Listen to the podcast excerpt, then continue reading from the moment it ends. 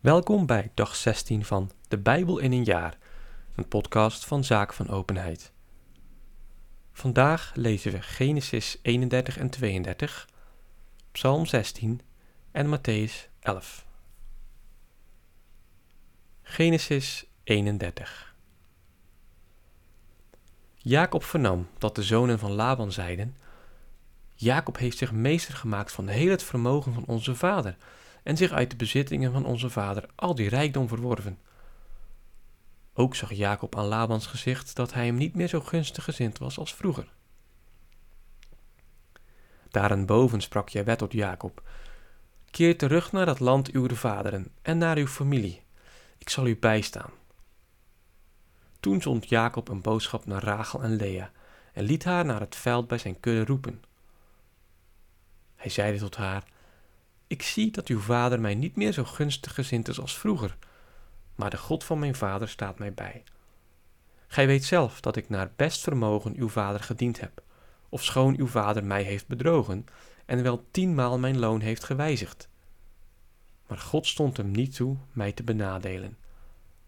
Wanneer hij zeide, de gevlekte dieren zullen uw loon zijn, wierp de hele kudde gevlekte jongen.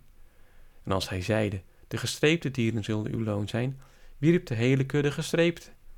Zo ontnam God aan uw vader wat hij bezat en gaf het aan mij. Ook gebeurde het eens in de bronstijd der kudde, dat ik in een droom mijn ogen opsloeg en zag hoe de gestreepte, gespikkelde en gevlekte bokken de geiten besprongen. En de engel van Jewe sprak tot mij in de droom, Jacob. Ik antwoordde, hier ben ik. Hij sprak, sla uw ogen op en zie, hoe alle bokken die de geiten bespringen, gestreept, gespikkeld of gevlekt zijn. Want ik heb alles gezien wat Laban nu aandoet. Ik ben de God van Bethel, waar gij de gedenksteen hebt gezalfd en mijn gelofte hebt gedaan. Maak u nu gereed om uit dit land te vertrekken en u terug te keren naar uw geboortegrond. Rachel en Lea antwoorden hem: Hebben we soms nog deel of erfenis in het huis van onze vader? Zijn we door hem niet als vreemden beschouwd? Ja, hij heeft ons verkocht en bovendien onze bruidsprijs verteerd. Waarachtig, heel het vermogen dat God onze Vader heeft ontnomen, behoort aan ons en onze kinderen. Doe dus alles wat God u gezegd heeft. Toen stond Jacob op, zette zijn zonen en vrouwen op kamelen en voerde zijn vee en al zijn haven die hij bezat en heel het vermogen dat hij in Paddan Aram had verworven met zich mee om naar zijn vader Isaac in het land Canaan te vertrekken. En terwijl Laban afwezig was om zijn schapen te scheren, stal Rachel de terafim van haar vader. Jacob bedroog Laban, de Arameer, door zijn vlucht voor hem verborgen te houden. Zo nam hij de wijk met alles wat hij bezat, stak de rivier over en sloeg de weg in naar het gebergte van Gilad. Op de derde dag kwam men Laban boodschappen dat Jacob de vlucht had genomen. Aanstonds verzamelde hij zijn verwanten, zette hem zeven dagen lang achterna en haalde hem bij het gebergte van Gilad in. Maar die nacht verscheen God in een droom aan Laban de Arameer en sprak tot hem: Pas ervoor op, Jacob ook maar, ook maar iets te verwijten. Laban had Jacob ingehaald toen deze zijn tent had gespannen in het gebergte. En nadat ook Laban zijn tent in het gebergte Gilad had opgeslagen, zei Laban tot Jacob: Wat hebt ge gedaan met, met mij zo te bedriegen en mijn dochters weg te slepen, als waren ze geroofd met het zwaard in de vuist? Waarom zijt ge heimelijk gevlucht? Waarom hebt ge mij misleid en mij niets laten weten? Ik zou u uitgeleide hebben gedaan onder jubel en gezang, met tamboerijn en harp. Gij hebt me zelfs belet om mijn zonen en dochters vaarwel te kussen. Hoe dom hebt gij gedaan? Ik heb het in mijn hand u kwaad te doen. Maar de God van uw vader zeide deze nacht tot mij: Pas ervoor op Jacob ook maar iets te verwijten. Maar als gij zijt heengegaan, enkel omdat ge zo vurig naar uw vaderlijk huis verlangt, waarom hebt ge dan mijn goden gestolen? Toen gaf Jacob Laban ten antwoord omdat ik bang was en dacht dat gij mij anders met geweld uw dochter zoudt ontnemen. Maar hij, bij wien gij uw goden vindt, blijft niet in leven. Onderzoek dus in tegenwoordigheid van onze verwanten wat er van u bij mij wordt gevonden en neem dat mee. Want Jacob wist niet dat Rachel ze gestolen had. Laban ging dus de tent van Jacob binnen en daarna de tenten van Lea en van de beide slavinnen, maar hij vond niets. Uit de tent van Lea gekomen, ging hij de tent van Rachel binnen. Maar Rachel had de terafim weggenomen, ze in het zadel van haar kameel verstopt en was erop gaan zitten. Laban doorzocht de hele tent, maar vond niets. Want ze zei tot haar vader: Mijn heer, neem het mij niet kwalijk dat ik niet voor u kan opstaan, want het gaat me naar de wijze der vrouwen. Hoe hij ook zocht, hij vond de terafim niet. Toen ontstak Jacob in toorn en beet Laban nijdig toe. Wat is eigenlijk mijn vergrijp en mijn misdaad, dat ge mij zo verwoed achtervolgt en heel mijn hebben en houden doorsnuffelt? Hebt ge soms iets van uw eigen huisraad gevonden? Leg het dan neer voor mij en uw verwanten en laten zij tussen ons beiden beslissen. Twintig jaar lang ben ik bij u geweest. Uw schapen en geiten hebben geen misdracht gehad. De rammen van uw kudden heb ik niet opgegeten. Wat door wilde dieren verscheurd werd, heb ik op u niet verhaald, maar het telkens vergoed. Van mij hebt ge terug durven eisen wat mij des daags of des nachts werd ontstolen. Overdag verging ik van hitte en van koude des nachts, en de slaap vluchtte weg van mijn ogen. Twintig jaar lang ben ik nu in uw huis. Veertien jaar diende ik u om twee van uw dochters, zes jaar om uw kudde, en mijn loon hebt ge wel tienmaal veranderd. Als de God van mijn vader, de God van Abraham en de gevreesde van Isaac mij niet had geholpen, dan had ge me nu met lege handen laten gaan. Maar God heeft mijn ellende en mijn moeizame arbeid gezien, en in de afgelopen nacht heeft hij vonnis gewezen. Toen nam Laban het woord en zeide tot Jacob: Het zijn mijn eigen dochters en zonen, het is mijn eigen vee, en alles wat gij hier ziet is van mij. Hoe zou ik dan nu mijn eigen dochters leed kunnen doen, of haar zonen die ze hebben gebaard? Kom, laten we liever een verbond met elkaar sluiten. En al is er ook niemand anders bij, zie, God zal getuige zijn tussen mij en u. Toen nam Jacob een steen en richtte die als gedenkteken op. En Jacob sprak tot zijn verwanten: Raap stenen bijeen. Ze verzamelden de stenen, maakten een steenhoop en hielden daar op die steenhoop een maaltijd. Laban noemde hem Jegar Sahaduta en Jacob noemde hem Gal-Ed. Nu sprak Laban: Deze steenhoop zij heden een getuige tussen mij en u. Daarom noemde hij hem Gal-Ed en Mispa. Want hij ging voort. Ja, wij zij de wacht tussen mij en u, wanneer we ons van elkander hebben gescheiden. Ge zult mijn dochters nooit mishandelen en geen andere vrouwen nemen buiten mijn dochters. En al is er ook niemand bij, zie, God is getuige tussen mij en u. En Laban vervolgde tot Jacob: Zie deze steenhoop en deze gedenksteen die ik heb opgericht, staan tussen ons in. Deze steenhoop is getuige, en getuige is ook deze gedenksteen. Ik zal nooit voorbij deze steenhoop met kwade bedoelingen naar u toekomen, en gij voorbij deze steenhoop en deze gedenksteen niet naar mij. De God van Abraham en de God van Nagor mogen oordelen tussen ons beiden.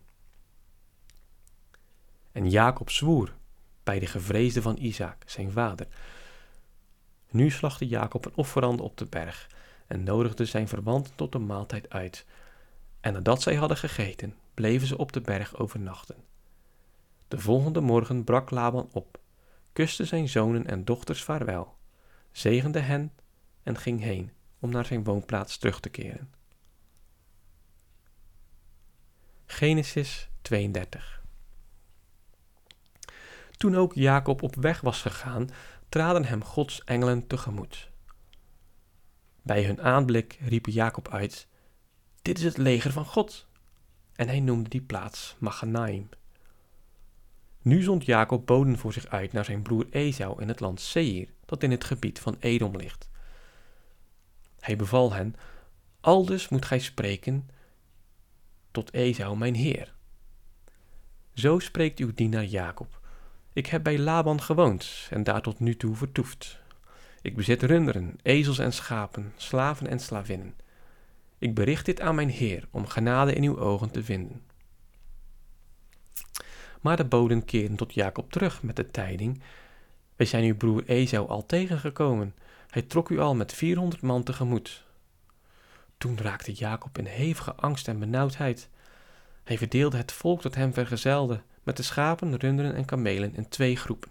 Want hij dacht: Als Esau de ene groep overvalt en verslaat, dan zal tenminste de andere ontkomen.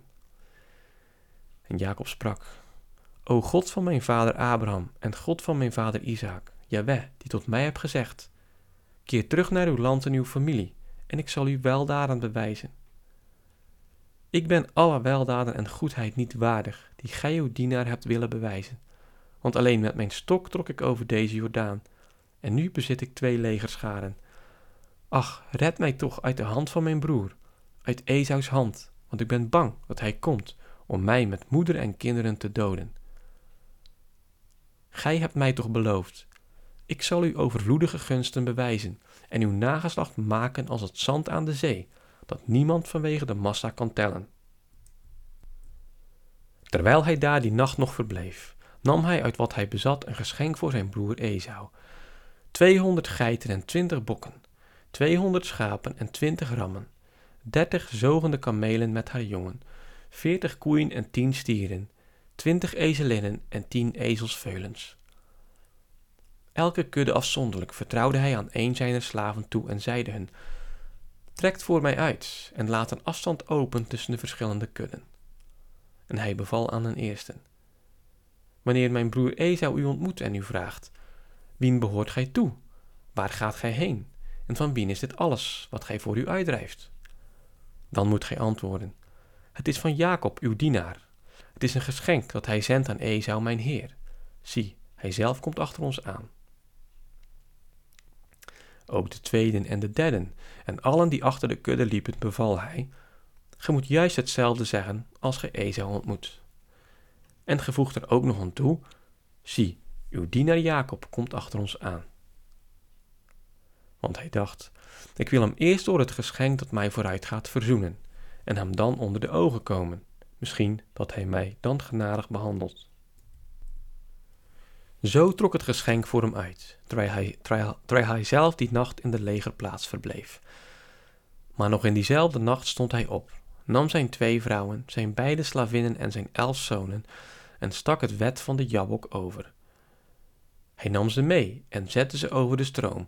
Ook heel zijn bezit bracht hij naar de overkant. Jacob zelf bleef alleen achter, en een man worstelde met hem tot het morgenrood rees. Toen deze zag dat hij hem niet kon overwinnen, stiet hij hem tegen de bovenheup, zodat de heup van Jacob bij de worsteling werd ontwricht. Nu sprak de man: Laat mij gaan, want het morgenrood reist. Maar hij antwoordde: Ik laat u niet gaan, tenzij gij mij zegent. Hij sprak tot hem: Hoe is uw naam? Hij antwoordde: Jacob. Hij zeide toen: Voortaan zult gij geen Jacob meer heten, maar Israël want ge hebt met God en met mensen gestreden en de overwinning behaald. Nu vroeg Jacob: Zeg mij uw naam. Hij sprak: Hoe vraagt ge nog naar mijn naam? Toen gaf hij hem daar zijn zegen. Jacob noemde die naad plaats Penuel, want ik heb God gezien van aanschijn tot aanschijn en ben toch in leven gebleven. De zon ging juist op toen hij Penuel voorbij was. Hij bleef echter mank aan zijn heup. Daarom eten tot heden toe de zonen Israëls de heupspier niet, die aan de bovenheup ligt. Want hij had Jacob tegen de bovenheup gestoten, tegen de spier van het heupgewricht. Psalm 16 Een puntdicht van David. Behoed mij, o God, want tot u neem ik mijn toevlucht. Ik zeg tot Jahweh, gij zijt mijn Heer buiten u geen geluk. Aan de heiligen die zijn land bewonen, schenkt hij de volheid zijner genade. Zij hopen zich ellende op, die achter vreemde goden lopen. Nee, ik pleng hun bloedige offers niet mee, zelfs hun naam komt mij niet op de lippen. Gij zijt mijn erfdeel, o Jaweh, en het deel van mijn beker. Gij zijt het, die het lot voor mij wierpt. Mijn meetsnoer lag in lieflijke dreven, een prachtig stuk viel mij toe. Ik zegen Jaweh, want hij is mijn raadsman. Zelfs nachts word ik door mijn nieren vermaand. Jaweh houd ik altijd voor ogen. Staat hij mij terzijde, dan wankel ik niet. Zo verheugt zich mijn hart en jubelt mijn geest. Ook mijn vlees is vol moed, want gij geeft mij niet prijs aan het dodenrijk. Gij laat uw vrome het graf niet aanschouwen, maar toont mij de weg naar het leven, overvloedige vreugd voor uw aanschijn, aan uw rechterhand, eeuwig geluk. Matthäus 11 Nadat Jezus de lessen voor zijn twaalf leerlingen had geëindigd, ging hij heen om te leren en te preken in hun steden. Toen Johannes in de gevangenis de werken van Christus vernam, liet hij hem door zijn leerlingen vragen: Zijt gij het die komen moet, of moeten we een ander verwachten? Jezus antwoordde hen: Gaat en bericht aan Johannes wat gij hoort en ziet. Blinden zien en kreupelen gaan, melaatsen worden gereinigd en doven horen, doden verrijzen en aan armen wordt het evangelie verkondigd. Zalig is hij die zich niet ergert aan mij. Toen ze waren heengegaan, begon Jezus tot de menigte over Johannes te spreken. Wat zijt gij in de woestijn gaan zien? Een riet dat door de wind wordt bewogen? Nee, wat zijt gij gaan zien? Een mens in zachte kleren gedost? Zie, die in zachte kleren gedost gaan, zijn in de paleizen der koningen. Waarom zijt ge dan uitgelopen om een profeet te zien? Ja, zeg ik u, en meer dan een profeet. Hij is het van wien geschreven staat: Zie, ik zend mijn gezant voor u uit, die u de weg zal bereiden. Voorwaar, ik zeg u, onder de kinderen der vrouwen is er geen opgestaan die groter was dan Johannes de Doper. Toch is de kleinste in het rijk der hemelen groter dan hij. Van de dagen van Johannes den Doper tot heden toe wordt het rijk der hemelen met geweld bestormd, en de bestormers nemen het weg. Alle profeten en de wet tot Johannes toe hebben het voorzegd, en zo gij het wilt verstaan. Hij zelf is de Elias die komen moet. Wie oren heeft om te horen, hij horen. Doch waarmee zal ik dit geslacht vergelijken? Het is gelijk aan kinderen die op de markt zitten en hun makkers toeroepen we hebben voor u op de fluit gespeeld en gij hebt niet gedanst. We hebben een treurlied gezongen en gij hebt niet geschreid. Want Johannes kwam, hij at nog dronk en ze zeggen, hij is van de duivel bezeten. De mensenzoon kwam, hij at en dronk en ze zeggen, ziet wat een gulzigaard, wat een wijndrinker, wat een vriend van tollenaars en zondaars. Maar de wijsheid wordt door haar werken gerechtvaardigd. Toen begon hij de steden waarin de meeste zijner wonderen waren gebeurd te verwijten, dat ze zich niet hadden bekeerd. Wee u Korazin, wee u Bethsaida, want zo in Tyrus en Sidon de wonderen waren gebeurd die in u zijn geschied, dan zouden ze al lang in zak en as boete hebben gedaan. Maar ik zeg u, voor Tyrus en Sidon zal het draaglijker zijn op de oordeelsdag dan voor u. En gij, Cafarnaum, zult gij tot de hemel toe worden verheven? tot in de hel zult gij zinken. Want zo in Sodoma de wonderen waren gebeurd die in u zijn geschied, het zou zijn blijvend bestaan tot op de huidige dag. Maar ik zeg u, voor het land van Sodoma zal het draaglijker zijn op de oordeelsdag dan voor u. In die tijd nam Jezus het woord en sprak: Ik dank u, Vader, Heer van hemel en aarde, omdat gij deze dingen voor wijzen en verstandigen hebt verborgen en aan kleinen geopenbaard. Ja, vader, zo is uw welbehagen geweest. Alles is mij door mijn vader in handen gegeven. En niemand kent de zoon dan de vader alleen. En niemand kent de vader dan de zoon alleen. En hij aan wie de zoon het openbaren wil. Komt allen tot mij die vermoeid en belast zijt, en ik zal u verkwikken.